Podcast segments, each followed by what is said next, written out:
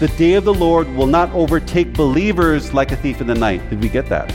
If you're a believer and I'm a believer, this warning, like a thief in the night, doesn't apply to you and it doesn't apply to me. Welcome to Truth Matters Church and our expository study through the book of Revelation. Today we continue our look at Jesus' letter to the church in Sardis, found in Revelation chapter 3. Here, Jesus said that if they did not repent, he would come to them like a thief in the night. With many different interpretations of the meaning of this statement, we must look to Scripture alone to see what it and the Holy Spirit can tell us as we seek to understand the truth behind Christ's words. We encourage you to follow along in your Bible. Here is Pastor Alex Cantaroja. As we get settled in, and you can get your Bible or electronic device ready, we will continue our study in the book of Revelation. Uh, we find ourselves in Revelation chapter 3, and we covered a, a few verses last week, and we'll be picking up somewhat in the middle of this text. Uh, but the title of our study today, and I think it's, at least for me, somewhat provocative I will come like a thief. We will be talking a lot about what is behind this statement made by our Lord. And Jesus made this very statement to the fifth letter of the seven churches to the church in Sardis. And this would be part two of our look into Sardis. Now, let me ask us a question before we get started. How many of us are familiar when Jesus says, I will come like a thief? We've all heard that. Um, we've all read it to some extent. We've all been exposed to it. We've all been taught it. My question to us is what did he mean when he said, I will come like a thief? Because it is behind this statement and other statements of our Lord that has caused a lot of confusion, especially when it comes to the study of end times and the circumstances leading up to his return. So, what we're going to endeavor to do as we continue our study in this letter is we're always going to let Scripture inform us. Because what I'm finding is when there are statements like this, and we'll get into it quite a bit, a lot of teaching out there takes it at face value and runs with it. And that has caused just kind of chaos when it comes to really getting behind what was Jesus communicating behind this statement when he, he said it, and then as we'll see, other authors of Scripture. And then whatever Scripture tells us, we will accept it as what it is the Word of God, not the Word of men, but as it really is the Word of God. And I don't know if you noticed, but I do make it a habit before every study to really rely on the Holy Spirit of God to bring to our attention maybe some misunderstandings, maybe some preconceived notions when it comes to the study of Scripture, and really be sensitive and open to what the Scripture has to say. And some of you guys might have remembered this, and I encourage this for all of us. You know, when I come to the book of whether it's Revelation or now any other book that I would endeavor to take on, it's good to know that we have you know, pretty much our beliefs and understanding up to that point, but never come to a study saying, I know it all and I know what I need to know, then God can't really work with that type of heart to reveal to you more glories in His truth. So, what I've done personally, and I would suggest is, is a good practice, is to come with a blank slate when we're studying Scripture, especially at the pace that we're going. We're really going at a snail pace. We're going verse by verse and we're unpacking a lot of things. And as we're unpacking those things and coming a- across many of these discoveries, then really the appeal to all of us is once we find that treasure, and if we were off, it's okay, but accept that treasure and grow in it, and we'll continue on that path. So that's what we're going to do. We've been doing that, especially since we've started this journey. When I studied, when I started to open up this book of Revelation, I resisted what 20 years, or, or close to 20 years, from even touching this book, because I know how how complicated it can be and all the different opinions and teachings out there and the great minds of the past and how they've debated over you know the millennia like who am i to try to come in and try to tackle such a or take on such a monumental task but it is in that spirit of really dependence on our lord and his spirit that gives even my someone like myself the courage to even come up before you and try to present to you what the scripture really says and it's coming in that kind of spirit that I've been finding, at least for me, it's been really enriching. It's been really um, eye opening. Um, I'm telling you, it's, it's as if you went from black and white to what's the latest technology now? I know 1080p used to be it. Now there's like LED, there's 2160, and it would continue to just get clearer and clearer. Well, I can see at least, you know, my goal and my hope is as we're studying His Word, we're starting to see things more in its color and the richness and how, like, wow, it's really right there this whole time. And all we did was pretty much just focus on it a little better. And I think we'll find that hopefully as we look into our study today when Jesus says, I will come like a thief. And what's that all about? So be ready for that. And I will try to take some pauses in between to engage us in the material so that we can even process it in our mind and get to the conclusion. And as we study these letters, as I mentioned last week, they are these are seven epistles that are kind of consolidated into this one book. And we've been tackling them individually. And what, what Jesus does to each and every one of these churches is he's already evaluated them in chapter one, he's already rendered his assessment.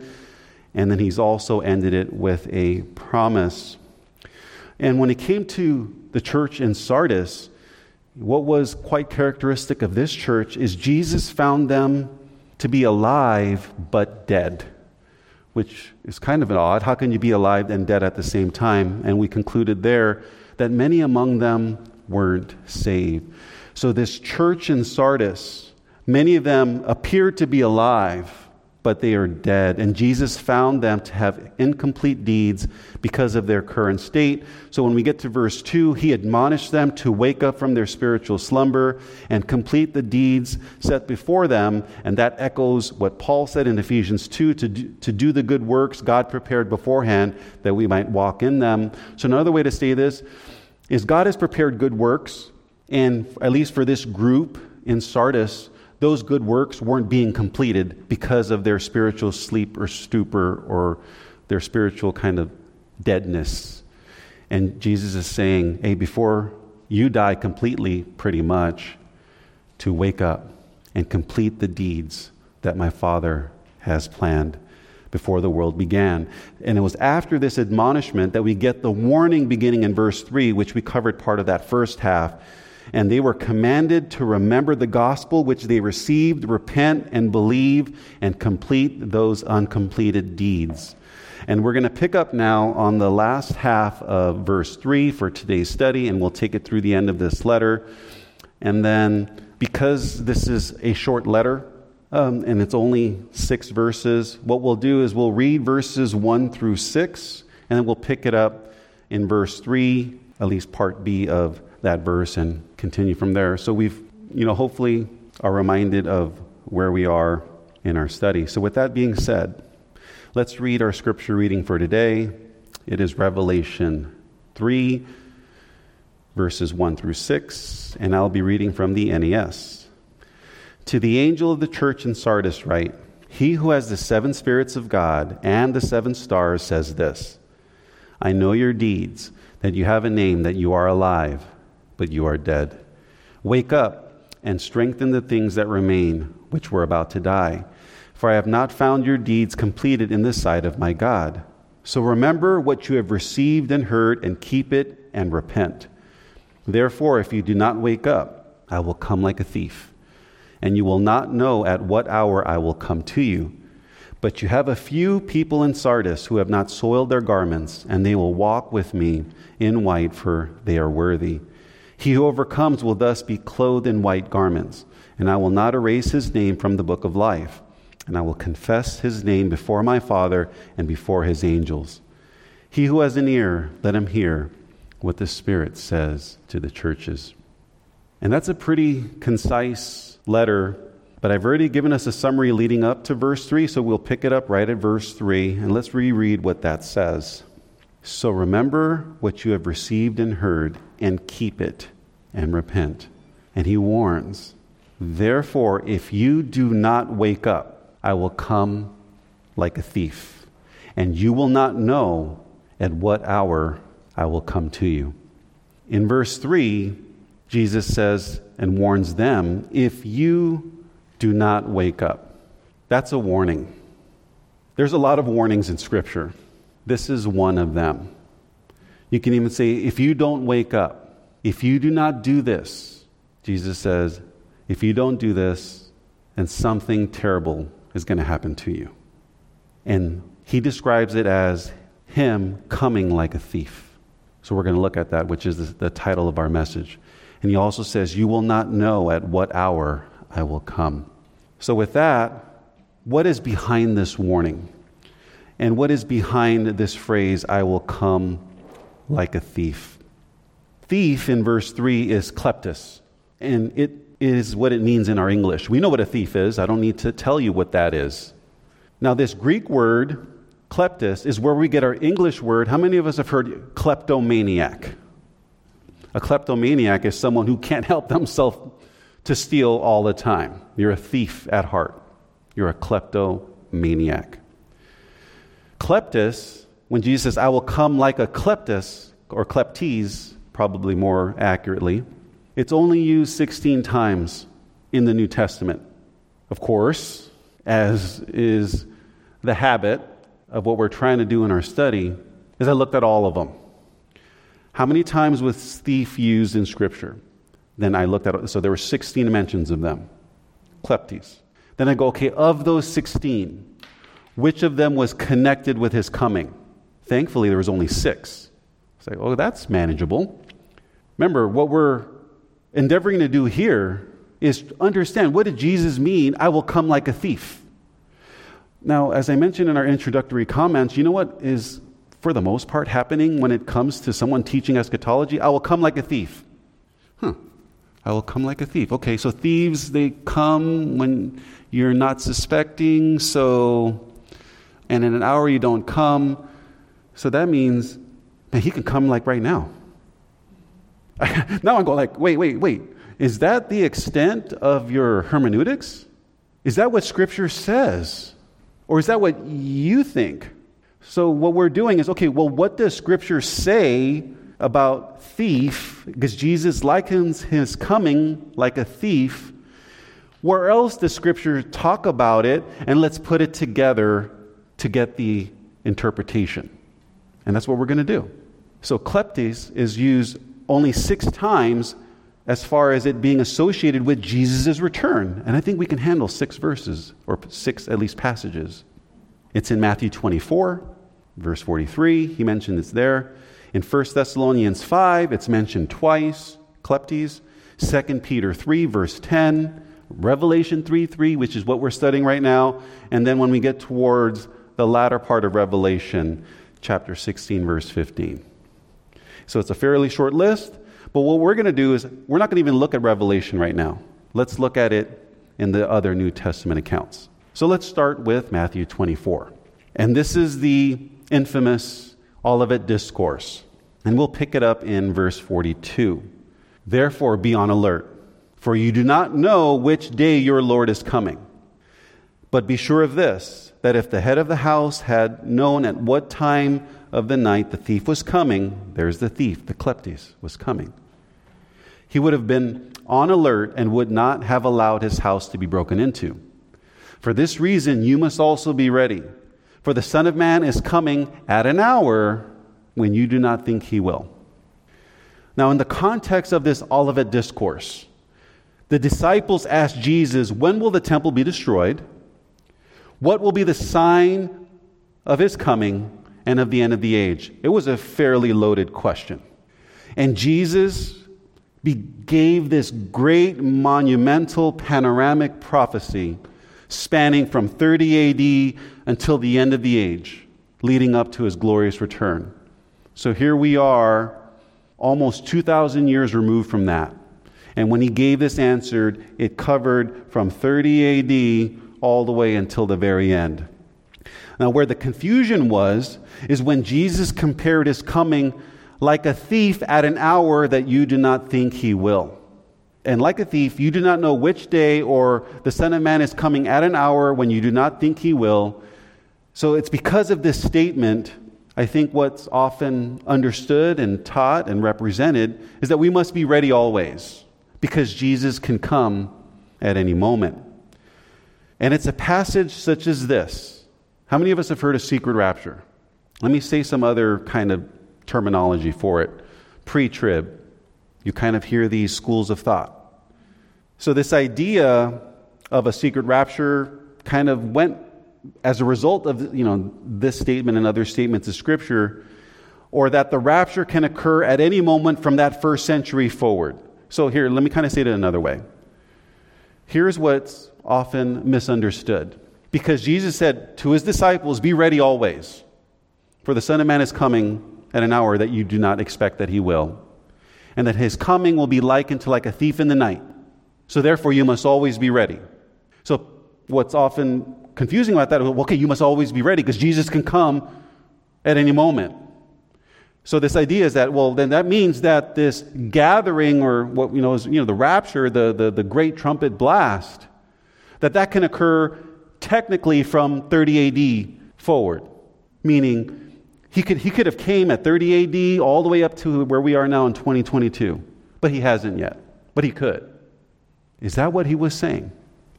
I'll say this. For starters, the idea, that idea that he can come at any moment, at a moment's notice, without warning, to take us to be with him, is not only foreign in Scripture, it's foreign in this context. Here's why. In this great discourse, there are markers time markers that helps us place the timing of his glorious return. And you know what that one marker that no one will miss, especially the people of Israel? The abomination of desolation. Now I want to ask us a rhetorical question. Has there been an abomination of desolation in the temple in Jerusalem yet? No. So this is future, even from us. So when Jesus gave this prophecy in 30 AD, the abomination of desolation hasn't occurred yet. In context, Jesus' return like a thief will occur after the abomination of desolation. In the context. Let me say it another way Jesus cannot come like a thief before the abomination of desolation. So, what does that do with the idea that Jesus can come at any moment without warning? That's not true. Because the context already says it. He, Jesus, cannot come and will not return until after the abomination of desolation spoken of by Daniel. Jesus, Jesus was, in effect, telling his disciples and disclosing it to his followers that when the abomination of desolation occur, know that his return is near, that he is at the door. Thus, we will not be overtaken like our house being broken into like a thief in the night. So, here, let me say this another way when the temple is rebuilt in Jerusalem. We mean when. It will, it will be rebuilt. Why? There's prophecy that needs to be fulfilled. There needs to be a temple erected in Jerusalem so that this abomination of desolation can occur. That's prophecy. When that, uh, that temple is rebuilt, and when that great abomination of desolation that was spoken of by the prophet Daniel occurs in Jerusalem, where this son of perdition, this man of lawlessness, elevates and exalts himself above every so called God and proclaims himself to be God in the temple, you know what we have to do as a church? We're not going to be taken like a thief. Jesus, our Lord, is coming. He's right at the door. We are at the end of history, we're at the cusp of the end of the age. This correlates perfectly with 1 Thessalonians chapter 5. Let's read that. And this is a very popular verse that is unfortunately often butchered. Let's pick it up in chapter 5, verse 1. Paul writes there Now, as to the time and epochs, brethren, you have no need of anything to be written to you, for you yourselves know full well that the day of the Lord will come just like a thief in the night. While they are saying peace and safety, then destruction will come upon them suddenly, like labor pains upon a woman with child, and they will not escape. But you, brethren, are not in darkness, that the day would overtake you like a thief in the night. For you are all sons of light and sons of day. We are not of night nor of darkness, so then let us not sleep as others do, but let us be alert and sober. Let me ask another. Like a thief is associated with what day in this passage? The day of the Lord. Look, I highlighted there for us. Stay with me. Paul is saying that the Thessalonians know full well that the day of the Lord will come just like a thief in the night. Okay.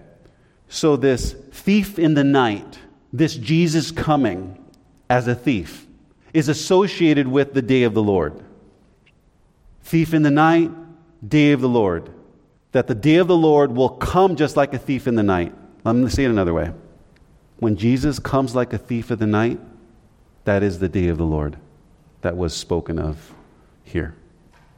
Jesus' return is connected with the day of the Lord and is connected like a thief. Now, here's my next question. So, are, are, you, are you following me?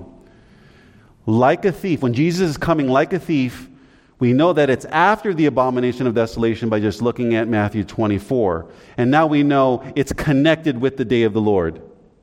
Who will be overtaken like a thief in the day of the Lord? Or how about in context here? Those sleeping. Okay, good, very good.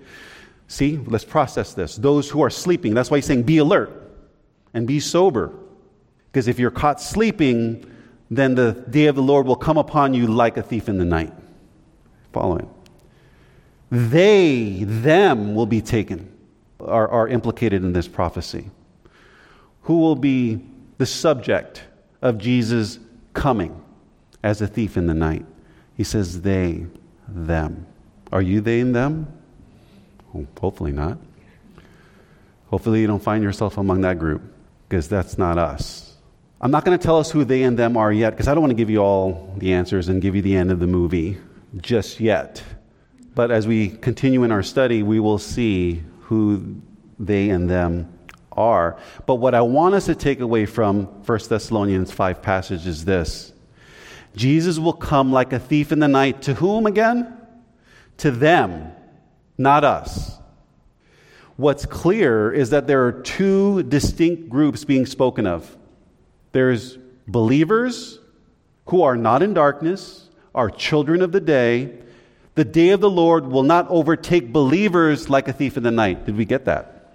If you're a believer and I'm a believer, this warning that Jesus can come at any moment, at any hour, when you do not expect him, like a thief in the night, doesn't apply to you and it doesn't apply to me because we are not in darkness, we are children of day, and the day of the Lord like a thief, will not happen to us. But there's this other group, unbelievers. They are in darkness, they are sleeping, they are children of darkness, they are of night. The day of the Lord will overtake them like a thief in the night. You following me? Like a thief in the night, and the day of the Lord in judgment will overtake them, unbelievers, not us. We are children of the day and not children of the night. This is not what Paul said. God did not destine believers for wrath, but to receive salvation through our Lord Jesus Christ. These are the very words of Paul. So let's pick it up in the same 1 Thessalonians 5 passage, and we'll pick it up again in verse 7. For those who sleep do their sleeping at night, and those who get drunk get drunk at night. But since we are of the day, let us be sober, having put on the breastplate of faith and love, and as a helmet, the hope of salvation. For God has not destined us for wrath, but for obtaining salvation through our Lord Jesus Christ, who died for us, so that whether we are awake or asleep, we will live together with him. Therefore, encourage one another and build up one another, just as you also are doing. Believers are not destined for wrath, but for obtaining salvation through our Lord Jesus Christ. So if we're kind of connecting the dots here, Jesus coming like a thief in the night will happen after the abomination of desolation when we look at Matthew 24. And it will apply to those who are unbelievers, ultimately. And by looking here at even verse 9, for God has not destined us for wrath, so we have thief in the night connected with the day of the Lord, and then we know that the wrath is also going to follow that. But believers are not destined for wrath, but for obtaining salvation through our Lord. So Paul was not teaching that Jesus could come in any moment from the first century forward. Paul was teaching that the day of the Lord will not be the same for believers and unbelievers. For believers, the return of Jesus will be a day of, that we obtain salvation. We are destined for this. That's our destiny. For unbelievers, the day of the Lord will be a day of judgment, wrath, and destruction. The Thessalonians knew full well that they'd not fear the day of the Lord in judgment, as it will come upon the ungodly like a thief in the night to them. And to their credit, Paul acknowledged that of them. So, out of all the churches, or out of the, all of the New Testament epistles, you know which church got an A in eschatology? The Thessalonians. They knew what the day of the Lord meant. Now, putting this together, if we go back to that first century and we were with the believers in Thessalonica and we were gathering there, you know when they say day of the Lord? Yep, day of the Lord in judgment. That's not us because we are children of day. We are not destined to be taken in judgment when Jesus comes to punish and judge the wicked and the ungodly. They knew that. Paul says, You know full well. I don't need to remind you of this. And he just acknowledged that. Not only did Jesus and Paul say these same things, do you know Peter said the same things? I'm taking the words of Jesus, I'm taking the words of the Apostle Paul, and now I'm going to take the words of the Apostle Peter. We'll take 2 Peter chapter 3 and we'll pick it up in verse 10. He goes, But the day of the Lord will come like a thief. There we go. See, there's a synergy here. Coming like a thief, day of the Lord connected. Peter does it right here in this very first verse. But the day of the Lord will come like a thief, in which the heavens will pass away with a roar, and the elements will be destroyed with intense heat, and the earth and its works will be burned up. Now, I want to pause here.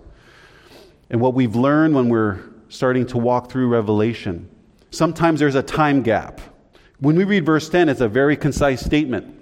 That doesn't mean it's all happening in one day. But the day of the Lord and when he comes like a thief, and the heavens will pass away with a roar, and the elements will be destroyed with intense heat, and the earth and its works will be burnt up, doesn't necessarily have to happen in one day or one single minute. As we're going to find when these judgments get poured out on the earth, there's a sequence on which it'll happen. But the end, the heavens will pass away with a roar, and the elements will be destroyed with intense heat. But there will be a succession to it when before it gets there. It kind of climaxes and escalates until what we know in this present creative order is remembered no more. Verse 11 Since all these things will be, are to be destroyed in this way, what sort of people ought you to be in holy conduct and godliness? Looking for and hastening the coming of the day of God, because of which the heavens will be destroyed by burning and the elements will melt with intense heat. I don't want to get too much into the weeds here, but the day of God is not the day of the Lord. I believe that when the scripture uses certain designations and there's a little variation to it, like he didn't say the day of the Lord again, and it says the day of God. It's something else. Who do you think God is in here And it says the day of God? When we, see, what we've learned is when Yahweh is spoken of, you know, even looking at the Old Testament, when you see the capital L O R D, which person of the Trinity? It's the Father. And unless, and you notice in the New Testament, it'll always say, like the Lord Jesus Christ, our Lord and Savior Jesus Christ, you know, something along, you know, that talks about the many titles and offices that has been endowed upon him. But here, the day of God, I want to submit to us, it's the day of God the Father. The day of God the Father is coming. And we've talked about that early on in our study, that after everything is all done and Jesus fulfilled all prophecies, concerning him. And he rules and you know rules the nations with a, a, a rod of iron. And he he pretty much pays out judgment and retribution, and he also brings the reward. And after the millennial kingdom, when he gets everything, when he when he finally accomplishes all things and he destroys Satan, you know, the false prophet, uh, the the beast, and you know his pretty much those whether it's the fallen angels, unbelievers, are all cast away and he's all done. When he's all done with everything, then we get this vision that the Father is coming to now what will be the new Jerusalem, the new heavens, and the new earth, the day of God. So, like Paul, Peter associates the day of the Lord as coming like a thief. Are we seeing the connection here? I mean, are, are we? I went from Matthew to Paul and now to Peter they're all telling the same story. Peter and Paul associates the day of the Lord as coming like a thief. In this passage, the day of the Lord, earth and its works, will be burnt up, will be followed by the day of God, with heavens pass, the heavens passing away and the elements being destroyed, and the earth and its works burnt up. Guess what's going to happen when we get to the seal judgments and the trumpet judgments? What's going to start happening to the earth? It's going to start to get pummeled and destroyed, but not all in one day. It'll, as I mentioned, there will be a sequence to it. Like Paul, Peter reminds us that such devastation, destruction, and judgment will come like a thief to the ungodly and this fallen creation, but not to believers. He goes on to say in verse 13, same passage, but according to his promise, we are looking forward. We are looking for a new heavens and a new earth in which righteousness dwells. He goes, Therefore, beloved, since you look for these things, be diligent to be found by him in peace, spotless and blameless, and regard the patience of our Lord as salvation. Just as our beloved brother Paul, according to the wisdom given to him, wrote to you, as also in all his letters, speaking in them of these things, in which are some things hard to understand, which the untaught and unstable distort as they also do the rest of the scriptures to their own destruction. You, therefore, beloved, knowing this beforehand, be on your guard so that you're not carried away by the error of unprincipled men and fall from your own steadfastness, but grow in the grace and knowledge of our Lord and Savior Jesus Christ. To him be the glory both now and, of the, and to the day of eternity. Amen. So Peter acknowledged Paul's writing into these things, into end times, as difficult to understand. Paul wrote concerning the end times, and we read some of that in 1 Thessalonians chapter 5. And Peter is acknowledging Paul's writing, saying, Look, Paul wrote with the wisdom that was given to him, and it's hard to understand. And unprincipled men take and distort what Paul just taught. Isn't that still happening even to this day? And Peter, like Paul, are telling us believers that we will not be overtaken like a thief in the night, but instead we are looking for the new heavens and new earth in which righteousness dwells. So if you were if you're a believer, I guess another way to say this, and when you hear Jesus' warning that he will come like a thief in the night and an hour which you do not know, but you put your faith, hope, and trust in him, don't worry. That doesn't apply to you. Just get that. In light of these truths, Peter admonishes us to grow in the grace and knowledge of our Lord and Savior Jesus Christ and us and our ultimate gather, you know, us being gathered to him. Peter, if he were to talk to us, you know, like some of us might be like, oh, you know what, when it comes to the study of, you know, the return of our Lord, Peter's like, no, grow in the grace and the knowledge of our Lord and Savior Jesus Christ. Learn about these things that the Apostle Paul wrote, that our Lord Jesus taught, that we wrote in, in and recorded for you, that the other New Testament authors also wrote and recorded for you. And this is all in most of their blood. Don't take the return of our Lord and are eventually gathered to Him. Don't take that lightly as a Christian and as a believer. That's what we live for. If we put that as our focus as far as growing in His Word and looking at His promises and seeing what He is foretelling us, that's going to result in the strengthening of our faith, is going to result in the assurance of our salvation. It's going to result in having even more faith in His promises because we are growing in the grace and knowledge of our Lord. Another way to say it Christianity isn't just saying a prayer and then living and going on your merry way to accept Jesus into your life or into your heart.